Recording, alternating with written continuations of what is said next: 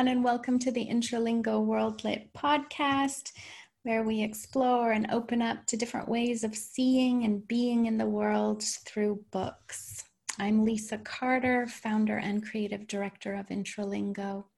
And today my guest is Margaret Davis-Gilmetti, who is the author of Bravish, a memoir of a recovering perfectionist. So welcome, Margaret. Thanks, Lisa. Thank you so much for having me. It really means a lot to me. Oh, I'm so happy. And last night you had the big book launch. Your book just came out. How was the launch?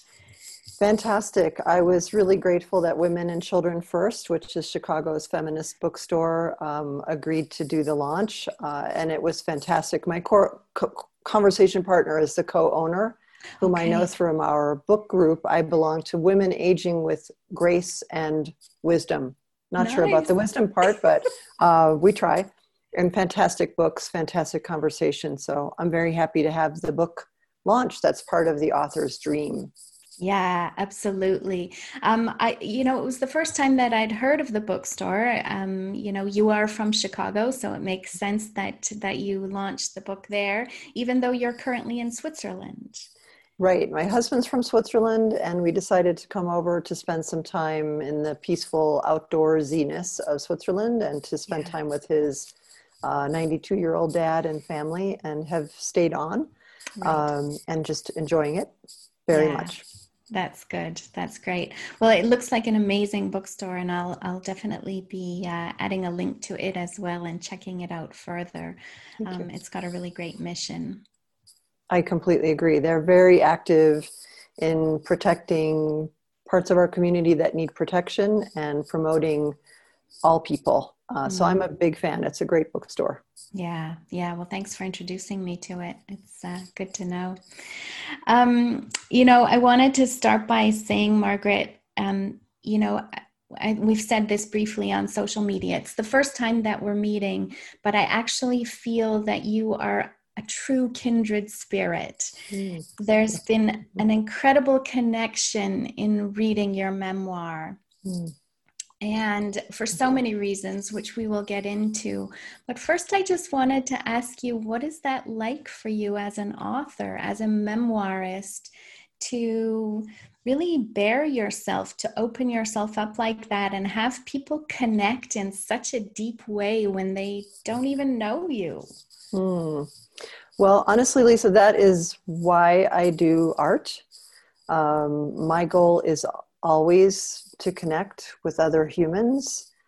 In terms of opening myself up in such a candid way, I learned really to do that, first of all, through our 20 years living mostly outside the United States, because what I didn't know when we started to live overseas was the piece of the puzzle I was missing. I was very open-minded and well-traveled and multilingual, et cetera, et cetera.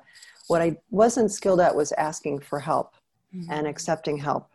And that really needs a certain vulnerability that I didn't know how to have. So I developed that over the course of the book, and subsequently in my creative expression in the past 10 years or so. When I do live lit storytelling, or when I've done my solo show, it's so cheering to me when someone approaches me after I tell a story to say, thank you for talking about infertility.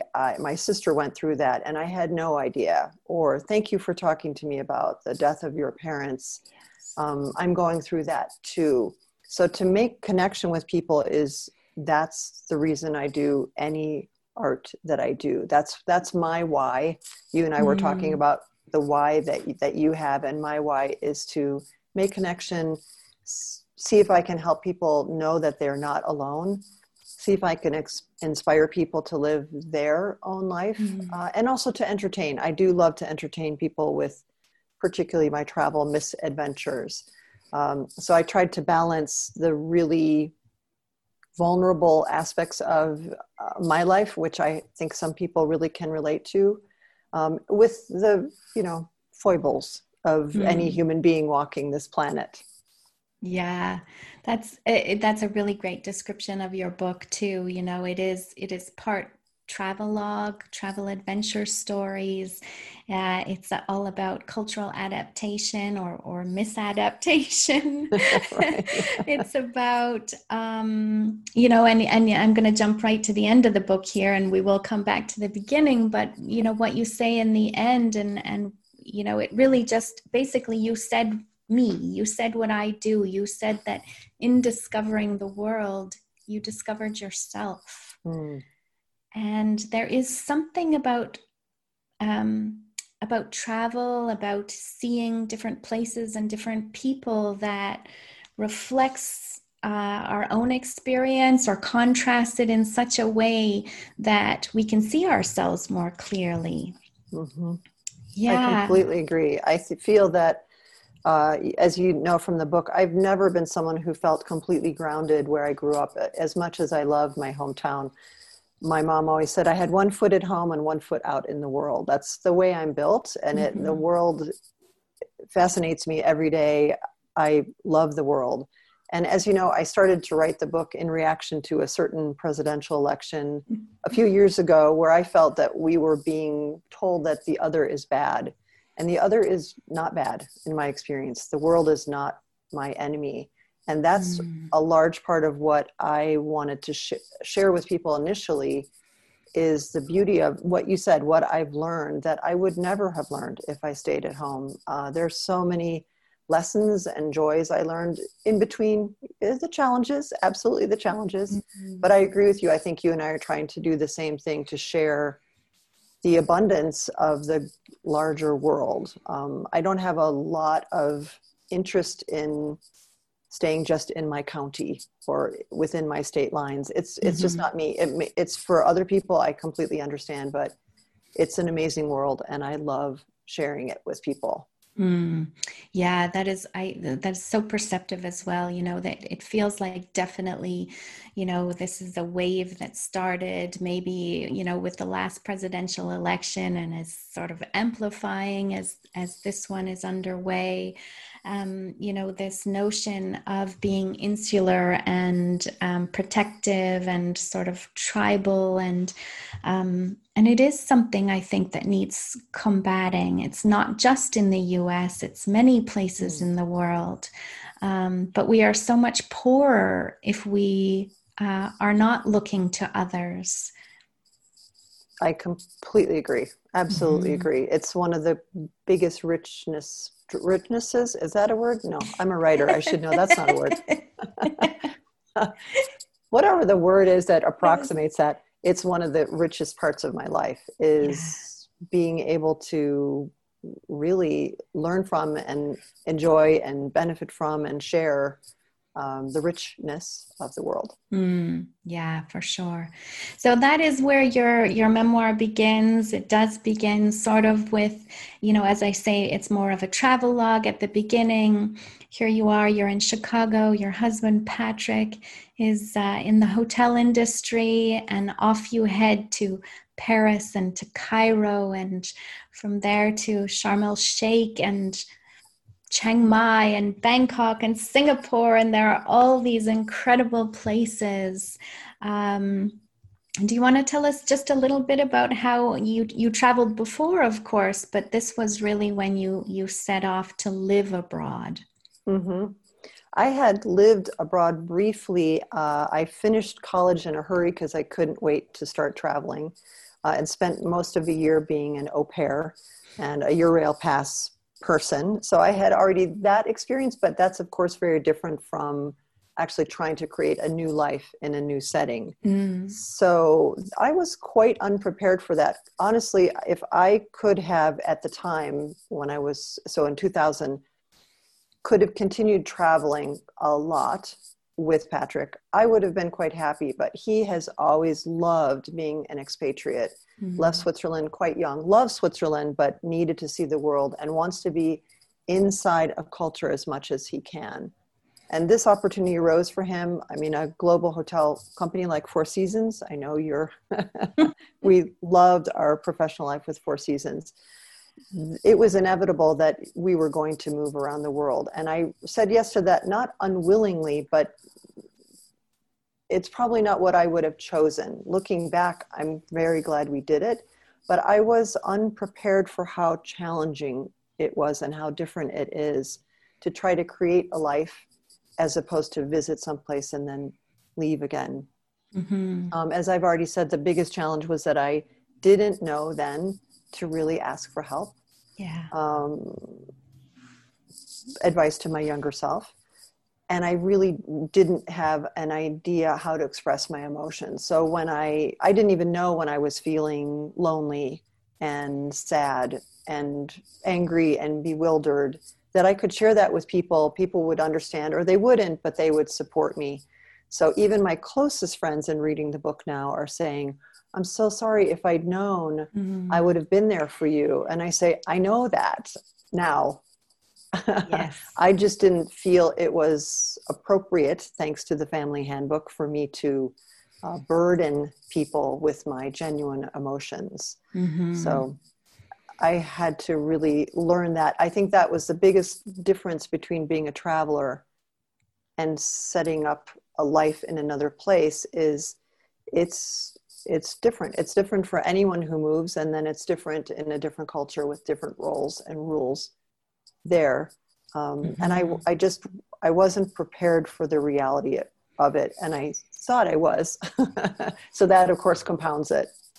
Yeah, I totally can relate to that. I've lived in different places as well. I left, fairly young. And you write these lovely letters home about all of the exciting and amazing things that you're doing. And that's what everyone thinks life is like. And you tend not to write when you are depressed and lonely and have messed up in ways you don't understand because it's cultural or all these other things. And it's very hard to express the negative. And you bring this up as well, because everyone says, oh, you live this incredible life. And to a certain extent, they are living some of their dreams through you. And it's hard to share the reality. Mm-hmm. I completely agree with that. And even that was actually true for a lot of people who wanted to put that on me. Those are the people I really felt were trying to tell me, oh, you're so lucky, and don't tell us anything negative. We won't believe it. My genuine friends, I know, would have really welcomed my feelings with open arms. I just didn't know that was appropriate. I also think I felt a huge pressure myself never to criticize another place or another people, because I didn't ever want someone to misunderstand. I didn't want to be disloyal to the host country. I didn't want someone to have a reason to dislike the place I was living or the people. I didn't have the wisdom at all to separate out, wait, I'm just having my emotional experience as a human. I'm not criticizing this other place. Mm-hmm. That I had to learn over time, that it's okay to tell people things aren't going well. It doesn't mean that you're slamming a particular culture or place. That took me a long time to understand.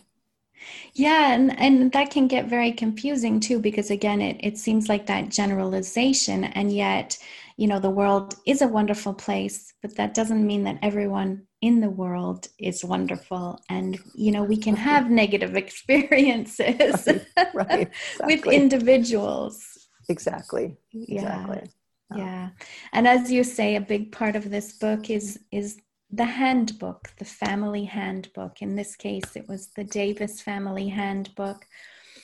These unwritten rules, these ways that we are supposed to be that are familial or cultural. It's not a written rule book, but we take on these roles, and I think every family has them, and we don't recognize that so much of our behavior is conditioned.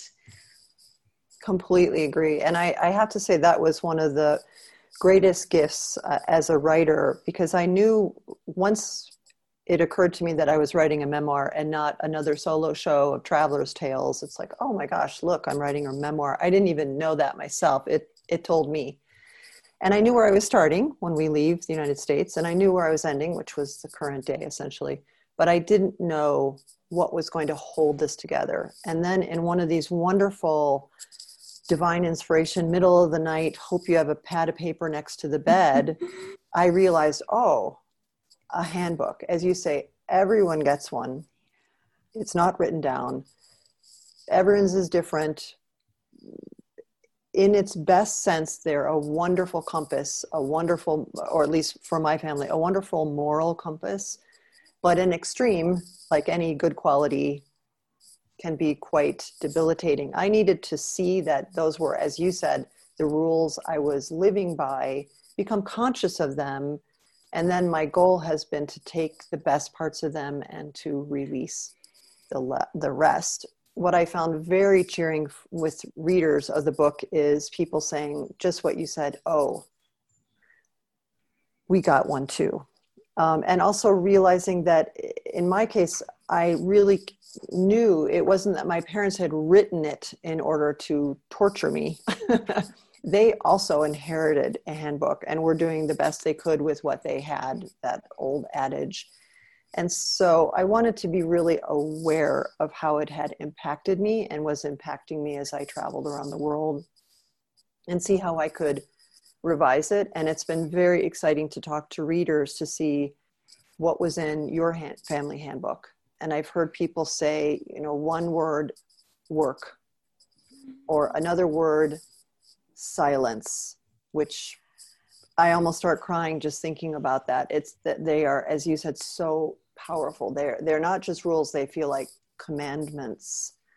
So thank you for pointing that out. That's been, that realization is what allowed me to write the book, because I wanted to show the narrator's journey from realizing she had a handbook to, oh gosh, I want to revise the handbook.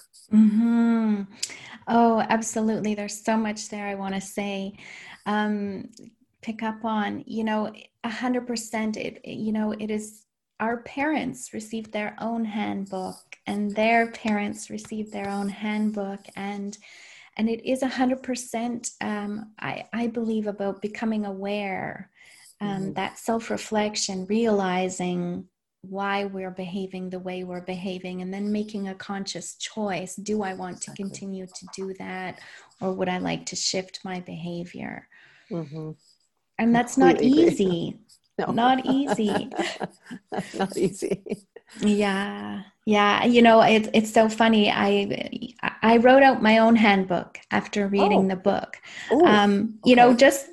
Just a few things, because, well, many of them are the same as yours. Don't air your dirty laundry, which comes in many forms. That's, as you say, about keeping silent, don't express emotion, and that work piece, I think that's maybe of a certain generation as well, mm-hmm. but yes. It's universal, a lot of the handbook rules.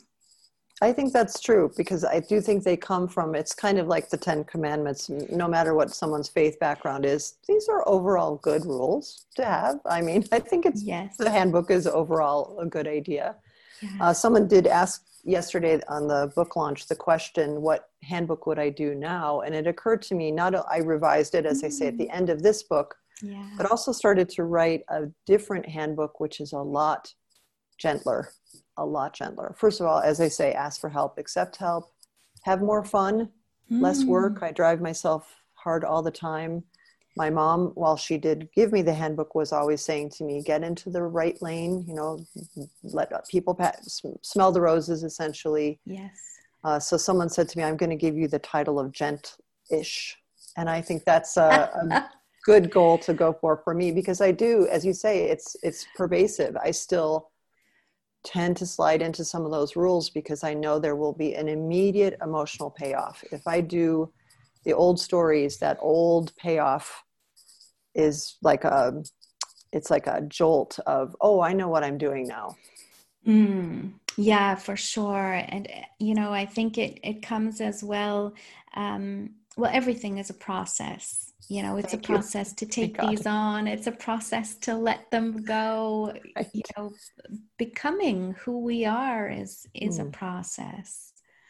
Thank God, right? Yes. better late than never. I keep telling myself. Totally. 100%. Yeah, it's so true. I think, you know, the other thing that I was thinking about in the book as well is that, you know, when you left Chicago, you know, you had been working as well. As you move overseas, you take on these new roles, as you call them, of trailing spouse and minister of domestic affairs, you know, which it can be hard not to work. It can be hard to change our identity, whether we move jobs or professions or the way we see ourselves, and often I think we grab onto ways to have purpose. Exactly.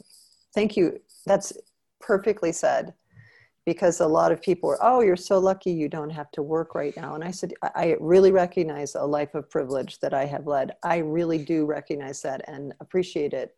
But to be suddenly without a business card, without a professional identity, nature abhors a vacuum. So you're right. I filled that hole immediately with these perfect this and perfect that, so that I would feel a sense of purpose. I would get the feedback that I was missing, external feedback at that point. That's still, I think, a danger for me. As you say, it's always a work in progress, but to be careful to look at what I've learned, which is to try to ask myself, what do I genuinely want? And I wish that for anyone. I don't have any investment in what for someone else is a fulfilling life, but to be honest with ourselves, what do I want and what can I try to do about it within the circumstances I'm in, as opposed to automatically plugging that hole inside me with something that will plug the hole, but it doesn't fill the void. Mm-hmm. And asking ourselves what we want is also a really difficult question, because we, you know, we don't often take time to do that or to discover what it is we really want, because, you know, we are working or having a family or whatever it is that we're doing, a combination of all of the above. And it can be startling to then have that time and be made to ask that question. That's a great word, startling, because I used bewildered a lot, but startling is a much, I wish I had talked to you before I finished the book, because that's exactly what it was. I was startled. I wasn't anticipating that at all.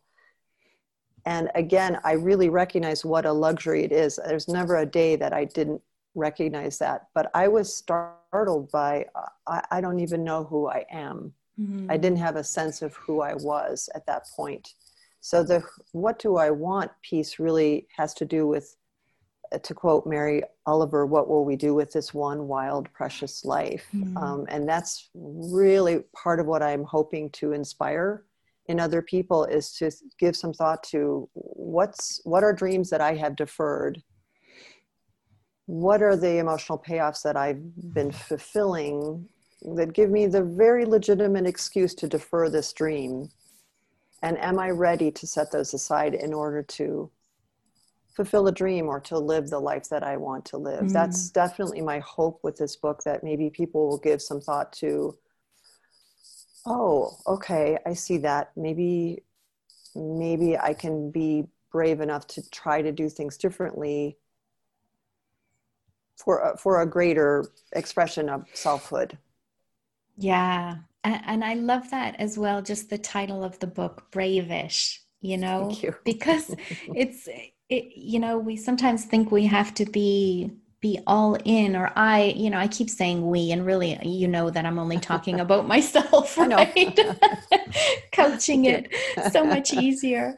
But, you know, I think I have to be full on brave and full on, as you say, culturally accepting and full on open or whatever it is. And adding this ish just, you know, makes it that a little bit gentler on ourselves. I'm glad that you see it that way. That's definitely how that came about, was realizing, wait, I learned to not be 100% brave. Mm-hmm. So to be bravish does feel like enough. That's all I expect of anyone else. So I've come to expect that of myself as a flawed human being. I get to mm-hmm. be another human being as opposed to somehow thinking well, you read about me with the superwoman cape and the yeah. crown and no, I don't want any of that. Yeah. And yet you are incredibly brave. You know, I want to talk a little bit about your journey to storytelling as well. When you left and, one of the things you were most excited about was time to write. You were going to write your book. You were intending to. And easy as anything to set that aside, and it got sublimated. But at some point then you and Patrick decided to take improv. Mm-hmm. And that led was to one of the most fun. Absolutely. That was one of the most fun things I've ever done in my life. When people read about my dad, you'll see that he's really had the spirit of improv. He was always ready to riff. And I take that from him. So that was, and I love to be in community. I love to be, as we've said, in connection. I love to be on a team. And improv is all about yes and. You know, someone says a giraffe just walked in. Yes, and I love giraffes. So I loved that whole spirit, and it was fun. With my new handbook, fun being a part of it, that really was a nice break. And it was a nice break at a time when my parents' health was really declining. I needed something that was not just sadness, mm-hmm. and we both really enjoyed it. And as you say, what happened with the storytelling is I thought I'd do more improv. They didn't have anything available. I, on a whim, signed up for storytelling. It was absolutely love at first sight.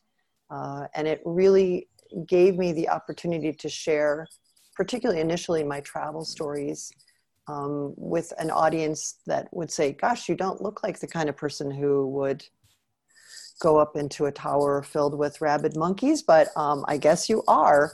Or, gosh, you don't look like the person who would ride her bicycle into a canal in Bangkok, but evidently you are. And it was really fun for me, but it was also an effort to combat the handbook that says, also don't stand in the spotlight. Mm-hmm. That's too much. You can be a supporting role or a I don't want to say a bit player, but to stand in the spotlight was really a challenge for me. In my personal growth. But what, as I shared earlier, what I loved was people's response when I started to get even more honest and vulnerable in my storytelling, how responsive people were. I think we're all hungry for stories because they do connect us. And I love that. I love that. That is so incredible, you know, and it is one thing to tell stories, and I think it's an entirely different skill, but also reaction to, as you say, stand on stage. In your case, the Moth stage, often, you know, competing, live lit. It is such an incredible event and connection to be right there with, you know, listeners. Very unlike a book that goes out and you don't always know what the reaction is. That's very true. That's a great observation. It also really helped me to start to let go of imposter syndrome, the feeling that I wasn't a creative person, that I still at the beginning kept saying, oh, I'm still the Minister of Domestic Affairs, or I'm used to things I used to do, so still taking my identity elsewhere. And I started to practice saying to people in line, we'd be waiting to get into the Moth to buy tickets, and what do you do? I'm a storyteller. And I would practice saying that and standing in that. And that grew, and that allowed me to grow into now when people ask me, I'm a writer, I'm an artist, I'm a creative person. I feel I can say that now, but I needed to flex those muscles. So definitely storytelling helped me on a lot of levels. It also really helped me in writing because, as you know, as someone who really loves books, to read anything out loud is very different than to write it. So I was trying to bring the live lit feeling to the book as much as I could, to bring the book alive and keep it in present tense and keep it storytelling in that way. And I also did that with the solo show as much as I could. Of course, there are some flashbacks, but I wanted the, as you say, the immediacy of having the audience with me. I wanted the audience, and I still do, with me on the journey. I wanted the audience to be worried about the narrator. Is she ever going to write that doggone book? You know, she's carrying that freaking journal. Is she ever going to write the book? I wanted people to be worried. And a lot of people have told me, yeah, I'm that narrator. Come on, write the book. I'm like, I know.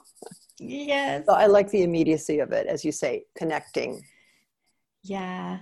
And it, you know, I've talked to a number of authors since the whole COVID pandemic began. And it is the thing that everyone is missing the most because they cannot be in a room with readers when they are launching their book. And it's so difficult. And yet, thank goodness for Zoom and other technologies that allow you to still, you know, speak to readers. Mm-hmm.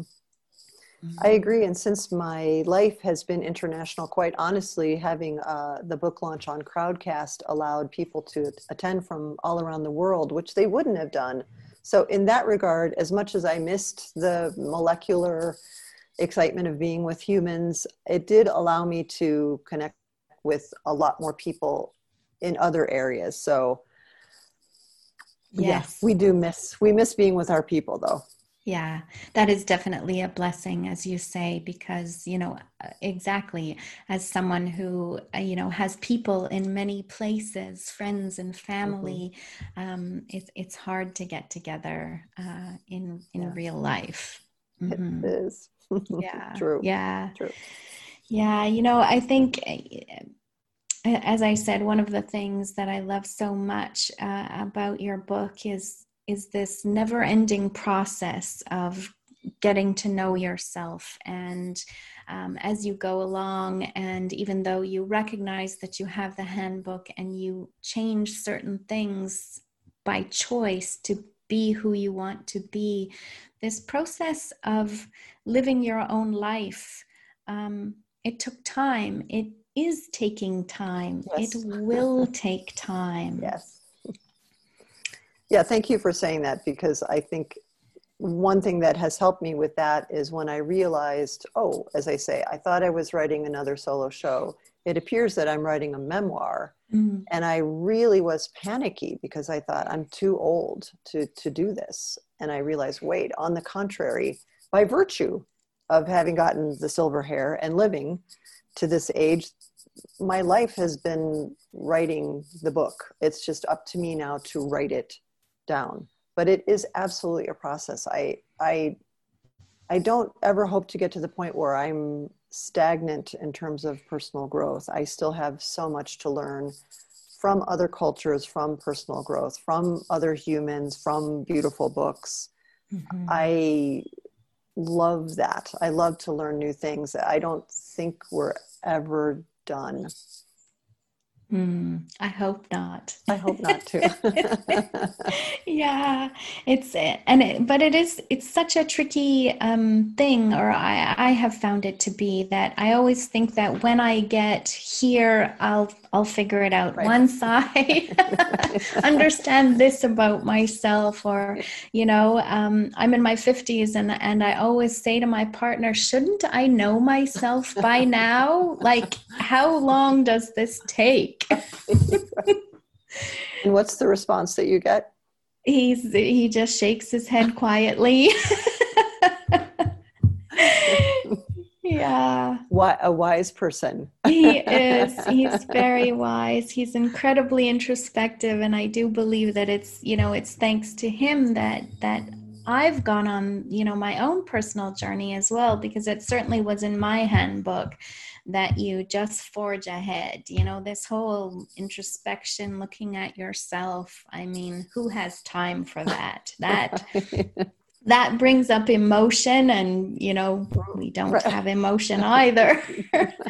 And again, that's not to lay any blame. You know, my parents were also born in the 20s, and it's a very different thing. Yes. Completely agree. Yeah. I also really credit my husband for taking me on the personal growth journey. I can credit myself for us getting into couples therapy when we were dealing with the infertility, because we hadn't done that before, and given the handbook around that too, at least for my parents' generation, one did not do that. Yes. But we did, and I believe it saved our marriage. So that was encouraging. And then Patrick got very engaged in personal growth work, and I'm forever indebted to him for being on the journey with me. Mm. It's not easy. I don't think anyone who's in any kind of relationship would say it's easy. If there aren't any dings on your relationship after more than 6 months, I've got to wonder what's going on. Mm-hmm. So I'm very grateful to him, as it sounds like you are. It's great to have a partner on the road. It is. And, you know, I really loved your honesty in that regard as well. You know, that, you know, we love Patrick. Patrick is, we don't know Patrick, but we also, as much as we love you, we love Patrick. I'll tell him that. Yes. And, you know, and it is because you are both so honest and understanding of one another on this journey when, you know, travel, let alone living abroad as expats, can either bring people together or can truly tear you apart, because it's an added layer of stress on a relationship. I completely agree. Mm-hmm. Yeah. And that's something we've had to learn as ongoing is more advice to my younger self. Be a lot more honest in my conversations with my partners. That took me a long time. That's still a struggle for me. I'm very conflict avoidance. I would rather single-handedly make everything better as opposed to saying that I have a problem. But Patrick holds my feet to the fire on that one. He's definitely someone who's willing to go in and work on it, and it really does make a difference. So you're right. Again, if I could go back in time, I don't want to give back my life, but I would have been a lot more straightforward in my conversations, and I believe Patrick would have been too. But it does take someone who's willing to meet, I think, if not in the middle, come towards the middle, and then meet wherever we can. I do believe that's what it's all about. Mm-hmm. Mm-hmm. I agree. Yeah. And I think that leads me also to think about, you know, towards later in the book, you talk about this difference that you are discovering between compassion and benevolence. And that woman saved my life. Wow. Would you tell us how you see this difference and that experience of learning about compassion and benevolence? For people who haven't read the book yet, it really came up when my dad was nearing the end of his life, and after a lifetime of being a very gentle, very kind, smart, silly, wonderful person, was becoming really desperate and sad and scared and very hard to be around sometimes, because I went out to see him, if not every day, every other day, which was my pleasure, but he was getting very, very demanding. When are you coming? Why aren't you staying? Why? And it wasn't the dad I knew. It was the dad I had in his mid-90s. And I was trying to be compassionate towards that. And I really didn't understand why I was so exhausted, spending time with someone I loved so much. And so another wonderful therapist said to me, you know, you don't need to worry about being compassionate. That's part of who you are. But when you go, Margaret, into compassion overdrive, I can no longer trust you, because it's no longer about the other person. You're trying to soothe yourself. And that really hit a bullseye, because I could see that I was trying to compassion my way through this, to fix it somehow through my extreme powers of compassion. And she said, what you need is benevolence, which comes from bene volere, to wish someone well. but not compassione, to be in their, really their distress. And I started to practice that with my dad, which was very, very hard because I really wanted him to know how beloved he was, but I had to admit he knew that from me. And so I started to wish him well, and at the end of a visit, walk out the door to my own life. That was very, very hard to do, but I also now still exercise that muscle when I can feel myself going to the old story of, oh, if I'm just more compassionate, I can fix this. I can make this better. I can control this. No, I can't. I mean, my control really ends. Here's my arms. That's the circle of control I'm in charge of. So I really benefited from trying to use benevolence in all of my relationships, actually. So Patrick knows that if he's having one of his moments, he's a much more dramatic person than I am. He would be happy with me saying that. He knows it to be true. Mm-hmm. I will just think benevolence, allow him, wish him well, let him have his experience. I don't need to be in that with him. I don't need to fix anything. There's nothing to fix. So that was another one of the life-changing moments. So I'm grateful to yet another beautiful guide on the way. Mm. That is a piece that really hit very deeply for me as well. This notion, you know, what I do in my work, and it is because it is who I am, is I do believe that we can all develop our compassion, our sense of compassion, through reading, through seeing the lives of others, through understanding ourselves. And yet there is this double-edged sword to compassion, which I have found myself on many times in terms of, as you say, trying to save or going beyond and sacrificing oneself in the name of compassion. Mm. You know, my mother had Alzheimer's, and that's, you know, when you were reflecting on how it was to be with your father when his personality had changed late in life. And, you know, in Alzheimer's, a personality changes completely, and to not take that on. And it's such a process, and I didn't have another word. And now I do. And benevolence is really, it's a powerful one. Mm, that's beautiful. Thank you for sharing that. I'm sorry about your mom, because it must be unbearable sometimes to see someone's personality. You don't have the person that you had before. Mm-hmm. So the challenge to try to stay present with the person, how they are, not how I wish them to be.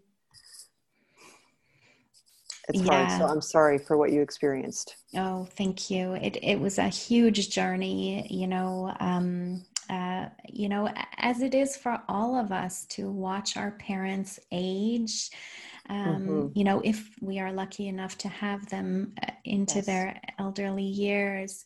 And being far away adds its own challenge as well. You know, you were living overseas and traveling back and forth, and that puts, you know, stresses on your marriage and your own individuality of trying to deal with this. Caring for and watching parents age and die is a very universal experience, I think, no matter what the situation. I think so too. And I do consider it a privilege, but not easy. Mm-hmm. I mean, I really do think a big love means a big loss and a lot of pain. I think that was another part of our travels that was so impactful to me, was to go to India, and as I described, being in Varanasi, and we weren't there very long, but to really feel that people were taking their loved ones all the way home. Mm-hmm. I thought, that's what I want to do. It's not going to be easy, but I didn't want to turn away. I didn't want to plastic wrap anything. I wanted to do that. So in terms of, again, another culture that profoundly changed my life, that experience quickly changed me from scurrying to try to make things better to not try to make things better, but to be really present and take my mom, be a part of taking my mom all the way home. Mm-hmm. That is, yes, the profound experiences we can find in seeing the way other cultures deal with certain things. And as you say, it's almost instantaneous when we can connect Exactly. with it. Our eyes are immediately opened and we can see very differently than we've ever seen before. You know, thank you for saying that, because honestly, in writing the book, there were several times when I was concerned that it would feel too instantaneous, that readers would not believe that my eyes could be opened in that way, that in a moment. And I had several times where my eyes were opened in a different way in one instance, by, as you say, the way another culture experiences and addresses and lives life. So I'm very grateful that you said that, because I did worry that people would say, really? You know, you see one day in Varanasi and your life has changed. Yes. Yes. Yeah. I do believe it is the absolute incredible power of travel, of being elsewhere. And I do think we can find it in books. And I do think I did find it in your book as well. You know, there's this experience of the universal being personal and the personal being universal. And it's like this infinity loop, and the other is us and we are the other. Thank you. Wow, that's humbling. Thank you for saying that. No, it's my pleasure. It's how I feel. It's what I took from your book, and I truly so appreciate you writing it. I was one of the readers all along, saying write in the journal, and of course, you know, I'm saying that to myself as well, okay. all along the way, as many of us are. You know, do what we want to do and live our lives.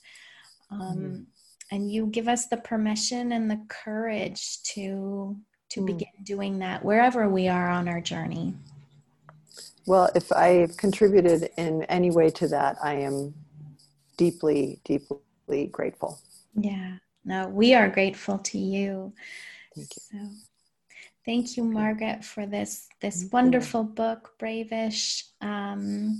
It really was impactful for me, as books are when we take the time to take them in. But it takes skill and courage, and as a reader, I appreciate that.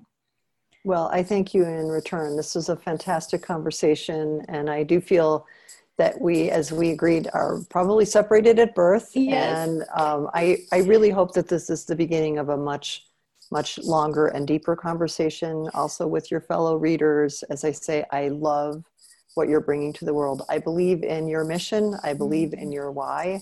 I think you're making the world a better place. Oh. And I really appreciate that. So thank you for that. And thank you for today. Thank you so much. And thank you, you know, to everyone who is listening or watching. You will find Margaret's bio, website, links to her book in the show notes. I truly encourage you to rush out and buy it, ideally from your independent bookstore, but of course, anywhere it's available. Ask your library as well. Truly, it's important to promote our libraries. They provide such an incredible service. And we would love it if you have any reflections on this conversation, on Margaret's book, to put them in a comment on YouTube, to reach out via my website, intralingo.com, or via Margaret's website and social media, because it truly is about connecting and sharing and exchanging views. So we do hope you will do that. Again, thanks, Margaret. And I'm certain that this won't be your last book. I hope it is not. Thank you. Not today, but yes, I look forward to the next book too. For sure. Yeah, absolutely. Launch this one and get it out into the world first. But good luck as well with your live-lit storytelling. And what a pleasure that would be one day to listen to it in person. I look forward to that. Thanks again so much, Lisa. And thanks to Intralingo. I really appreciate today. Yeah, it's our pleasure.